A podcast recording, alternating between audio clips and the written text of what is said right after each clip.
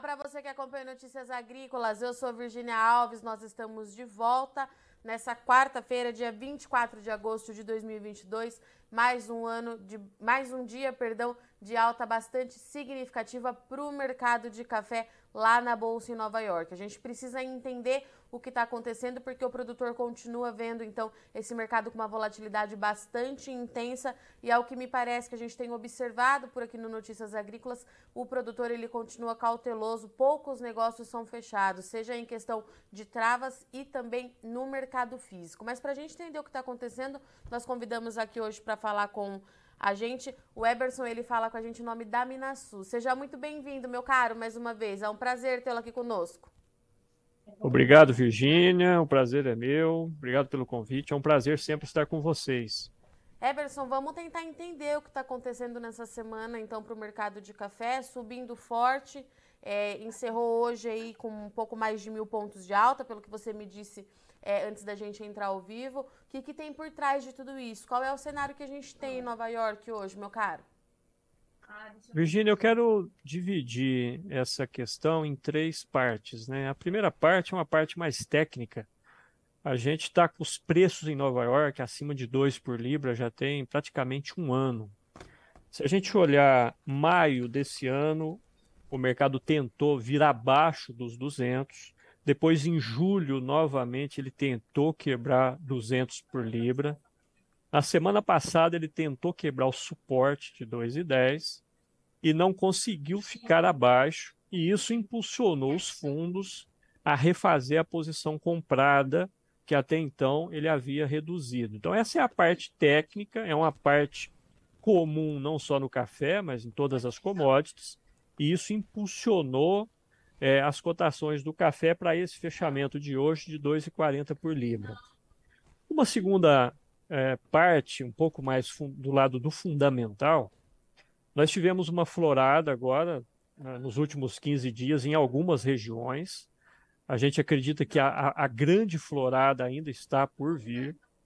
Essa florada aconteceu num período é, em que o solo está muito seco, existe um déficit hídrico grande e nós não temos previsão de chuva.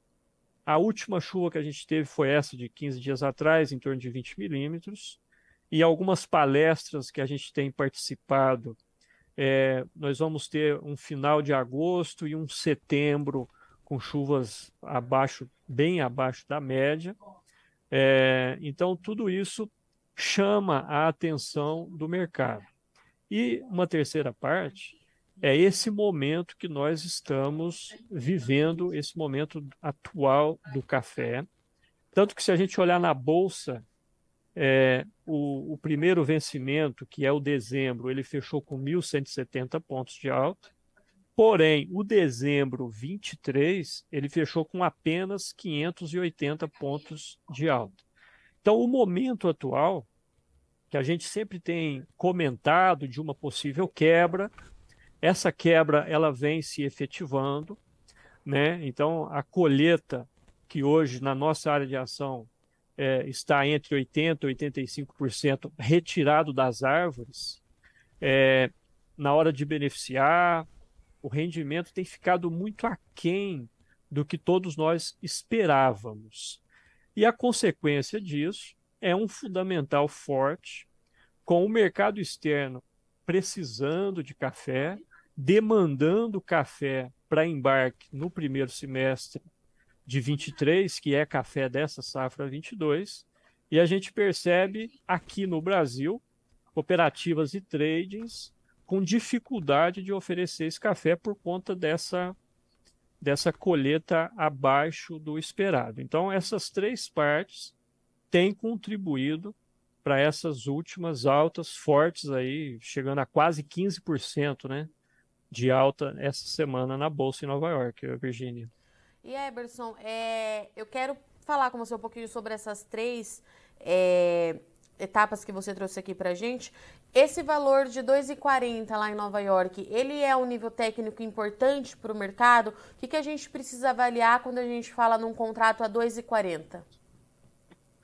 Sim, tecnicamente, esse nível de 2,40 é uma resistência forte Se ele quebrar e ficar um pouquinho acima, ele pode buscar 2,55 e depois disso 2,63, que é um nível que o mercado já chegou é, um tempo atrás. Então é um nível que, ao mesmo tempo que para nós é interessante por conta de fixações, etc., para quem está lá fora é um nível que já que o pessoal entende que pode impactar um pouquinho mais é, do lado do consumo, etc. Né? Então, tecnicamente, é um número que a gente tem que ficar de olho.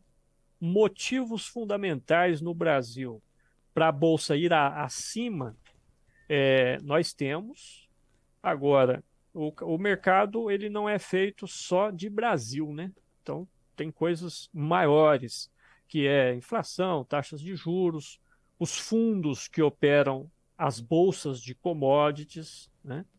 vai depender muito do que eles estão olhando em relação a taxas, é, proteção contra inflação, risco de cada país. Tudo isso interfere e tudo isso é, compõe aqui o nível técnico da Bolsa em Nova York. E Emerson, esse valor de 2,40 sendo interessante aqui para o Brasil, mas no momento como esse, é, como é que ficam as negociações? O produtor, pelo menos as travas, ele tem feito ou o momento continua sendo de um produtor mais cauteloso para tentar entender primeiro o tamanho, o rendimento dessa safra que ele está terminando de colher e depois retomada das chuvas que a gente já está falando para 2023? Como é que está funcionando o operacional do produtor nesse momento? Ele está cauteloso, Virgínia. Ele está cauteloso é, por vários motivos. Primeiro, que ele já tem algumas posições colocadas, né? ele já travou um pouco de café no passado, a preços menores, e do outro lado, ele tem um custo de produção alto por conta da própria produtividade 22 que foi abaixo, então o custo sobe. Além disso, os insumos subiram, etc. Né? E o produtor ele também tem, tem os números de fevereiro desse ano, por exemplo, em que a bolsa chegou nesses níveis de 2,40, 2,45, porém com um câmbio de 5,70. Então, lá em fevereiro, ele teve preços futuros entre 1.550 a 1.600 reais. Hoje ele tem em Nova York a 2,40, porém um câmbio de 5,10, 5,12, nesse momento 5,11. Por isso ele tem preço em reais abaixo do que ele já teve, né? E além de tudo isso, essa cautela do produtor é, é importante, não só para ele, mas para toda a cadeia né, de café do mundo. É, por quê? Por conta do clima, que a gente está vendo o clima, alguns países excesso de chuva, outros calor excessivo, e aqui no Brasil a gente já tem enfrentado problemas, dificuldades com o clima já tem uns três anos, né? E então tudo isso compõe essa cautela do produtor que, a nosso ver aqui, é muito importante e oportuna nesse momento. E Eberson, e quando você fala que a gente não está é, fechando esses negócios para o primeiro semestre é, do ano que vem, né? O quanto que isso é preocupante para o setor, enquanto quem é que vai atender essa demanda internacional, considerando que as demais origens produtoras passam pelos mesmos problemas climáticos, né? Todo mundo é, com quebra de produção, enfim, um cenário muito apertado para a oferta. Como é que deve ficar isso se o Brasil não conseguir, de fato, corresponder por essa demanda internacional? Virginia, a quebra é acentuada, Porém, a gente não acredita em falta de café. O nosso café de cada dia nós vamos ter. É, o que vai afetar é o preço. Ou Nova York que sobe, ou o diferencial brasileiro em relação à Bolsa, que, que vai ficando cada dia mais caro perante a Bolsa. Né? Então, o que vai acontecer é o seguinte: é, o café ele vai ter que ser vendido mais caro. Então, quando o, importador vem procurar esse café no Brasil, nos atuais preços ele não encontra. Mas à medida que vai subindo na bolsa ou o diferencial vai ficando positivo, esse café vai aparecendo. Então, é, sem café nós não vamos ficar. O que acontece hoje é que aquela oferta que em anos anteriores a gente tinha, hoje ela está restrita é, por conta dessa originação que está mais limitada. Né? E quando a gente fala, já pensando em 2023, né, Eberson, você trouxe é, um ponto importante aí é, de uma primeira florada que já abriu é, com baixo volume de chuva, isso nos remete a uma lembrança recente de tudo o que aconteceu, né, Eberson? Como é que Nova York pode se comportar diante disso? E se, eu queria saber de você se a gente já tem uma data limite para essa chuva é, retornar, porque senão, de fato, a gente vai ter mais um ano de problema de seca, é, de seca e etc e tal, de tudo que já aconteceu. Como é que vocês têm avaliado isso? Segundo nossos técnicos, uh, existe um déficit hídrico alguns acredito que é, já é até um pouco mais é, grave, intenso é, em relação ao ano anterior. É, na nossa área de ação, a gente teve aí entre 20 e 25 milímetros de chuva que consegue segurar essa florada até meados de setembro, vamos dizer assim. Então, não é fácil calcular, né? fazer um cálculo para ver quanto isso é benéfico ou prejudicial em relação à safra 23. Acontece que o produtor, como você disse, ele lembra do que já passou em 20, 21, né? E aí ele fica cauteloso. Existe um ponto que a gente não consegue calcular, e eu também não tenho números técnicos em mãos, que é o seguinte: com Nova York a 2,40, como fica o consumo mundial de café? Nova York a 2,60. Como fica o consumo mundial de café? Porque é esse ponto, consumo, que vai determinar é, a, o nível até onde a bolsa vai. E aqui para nós ainda tem a interferência do câmbio, né? Eu acredito que com café aí acima de 1.500, produtores vão voltar a participar para 23, claro, lembrando, dependendo muito do clima. Né? Então, daqui para frente, as nossas atenções para tentar entender esse mercado voltam a ser climáticas, Eberson. É isso, a gente precisa focar nisso. E é claro que no longo prazo, como é que vai se comportar o consumo é, diante de tudo isso? Porque se o preço sobe, ele vai subir para o consumidor final também, né, Eberson? Com certeza. E no final das contas, o que predomina é oferta e demanda, né? E é, é, sempre bom a gente dividir em duas etapas, assim como a bolsa está dividida, né, spread negativos e tal, a gente sempre tem que lembrar que a gente vive um momento da safra 22 e um que vai ser a safra 23 que depende do clima. 22 não depende mais de clima, mas a 23 depende totalmente do clima, florada e etc. Então, nós vamos ter que estar atento a esses dois pontos, não esquecendo de olhar o consumo, porque é ele quem vai ditar aí o limite é, pra, pra, para os preços. E diante de tudo isso, é, orientação para o produtor continua sendo então de bastante cautela, Eberson? É o melhor é, a se fazer que o produtor pode diante de tanta incerteza aí para o ano que vem? Cautela é sempre é sempre bem-vindo, né? Isso não não machuca ninguém ter cautela ao, ao, ao ponto que, se for muito agressivo, ele pode ter algumas dificuldades. É interessante ele ter sempre em mãos o custo de produção, que 22 é um custo, é um custo que ele está tendo. Para 23, se a safra for melhor, ele deve ter um custo um pouco menor em função da produtividade. Então ele tem que ter isso em mãos. É, ter consciência ali do que ele está fazendo, né?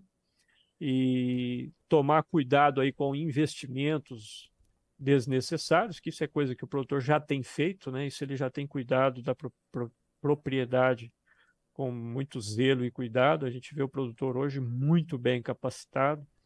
E parabéns aos produtores, né, que têm participado nas altas e quando o mercado cai, ele sai fora. Então ele tem ditado aí as regras aqui no mercado interno, principalmente. Né? O produtor aprendeu a lidar com esse mercado tão volátil, Eberson? Virgínia, sim. É, é, foi um esforço aí de muitos anos. Uhum. Antigamente tinha um ditado que o produtor vendia o café quando o mercado começava a cair. E não é isso mais que a gente percebe hoje, não. Hoje ele está capacitado, produz cafés de qualidades, não perde para país nenhum em termos de qualidade. O mundo gosta do café aqui brasileiro. E o produtor, quando o mercado sobe, muitas vezes ele fica sabendo é, de grandes notícias importantes até antes de nós mesmos. E tem colocado escalas de vendas nas altas, e quando o mercado cai, ele retrai, tanto que as margens abrem e fecham aí justamente por causa dessa postura do produtor brasileiro, que hoje é bem diferente de como ele atuava no passado. Eberson, eu agradeço muito sua disponibilidade de vir falar com a gente aqui. Deixo o convite aberto, porque pelo que você está me dizendo aí, 2023 vai começar com bastante coisa para a gente acompanhar. A gente precisa ajudar esse produtor na tomada de decisão. Obrigada, viu, meu querido? Até a próxima. Eu que agradeço. Portanto, essa foi a nossa análise de mercado de café de hoje, semana intensa, mais uma semana intensa para o mercado de café. E dessa vez o café subindo bastante. Hoje ainda é quarta-feira e, e o, principal contrato lá em Nova York já tem acumulado aí quase 15% de valorização. Por trás disso, preocupação com oferta restrita do grão. Isso mesmo, o fundamento ele continua sólido, a gente volta a ter então suporte, principalmente na quebra do Brasil, é claro que é quem dita o ritmo desse mercado, mas a gente precisa lembrar que outros países, como a Colômbia, por exemplo, também tem bastante preocupação em relação às condições climáticas e safra quebrada.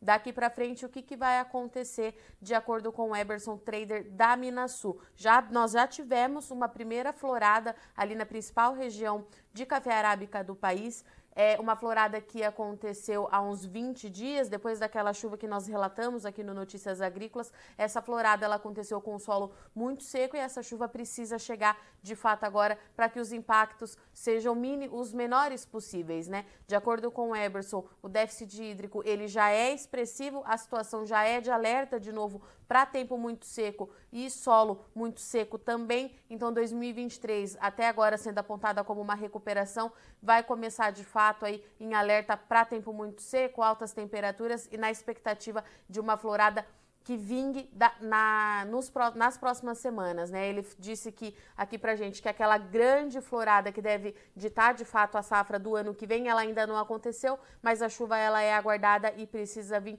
com consistência para que o produtor não enfrente de novo é, problemas tão severos relacionados ao clima. Paralela a tudo isso, a gente tem uma safra de 2022 sendo finalizada nas áreas de atuação da Minasul, mais de 80% da safra já foi colhida. Esse café já está em beneficiamento e o rendimento da safra vai ficando ainda mais abaixo do que era esperado. O que, que a gente tem nesse mercado? O mercado internacional demandando o café do Brasil para o primeiro semestre e os traders e os, e os produtores cautelosos para fechar contrato. A gente não sabe ainda como é que vai ficar a distribuição dessa safra até que a gente consiga de fato fechar essa produção para entender o quanto que o Brasil consegue atender a demanda externa. Lembrando, como eu já disse aqui, as outras origens produtoras também passam por problemas de produção, então esse mercado tende a continuar aí com bastante volatilidade. O produtor brasileiro, de acordo com o Eberson, aprendeu a lidar com esse mercado e dita o ritmo desse jogo. Ele tem participado nos momentos é, de oportunidades, os preços eles são interessantes, fecha hoje a 2,40 lá em Nova York, é um patamar interessante para o produtor, que precisa, é claro, fazer o seu trabalho de gestão, ter em mãos o seu custo de produção, mas ainda assim o produtor ele é cauteloso e ele vende conforme ele sente que consegue atender essa demanda. O Eberson trouxe para gente que após muitos anos o produtor de fato de café, ele dita o ritmo desse mercado porque ele aprendeu a fazer essa negociação e isso é o que deixa o Brasil também num patamar tão elevado frente às outras origens produtoras. Então, nós temos aí uma safra de 2022 se consolidando com quebra, 2023 já batendo na nossa porta. A gente tem bastante coisa para acompanhar e, de novo, é claro, as condições climáticas e principalmente a chuva deve continuar ditando o ritmo desse mercado. Nós continuamos aqui no Notícias Agrícolas procurando as melhores informações para você continuar sendo o maior, é, o cafeicultor mais bem informado do mundo. Eu agradeço muito é, sua audiência e companhia, mas não sai daí que já já a gente está de volta se inscreva em nossas mídias sociais. No Facebook, Notícias Agrícolas. No Instagram, arroba Notícias Agrícolas. E em nosso Twitter, arroba Norteagri. E para não perder nenhum vídeo, não se esqueça de nos acompanhar no YouTube e na Twitch Notícias Agrícolas Oficial.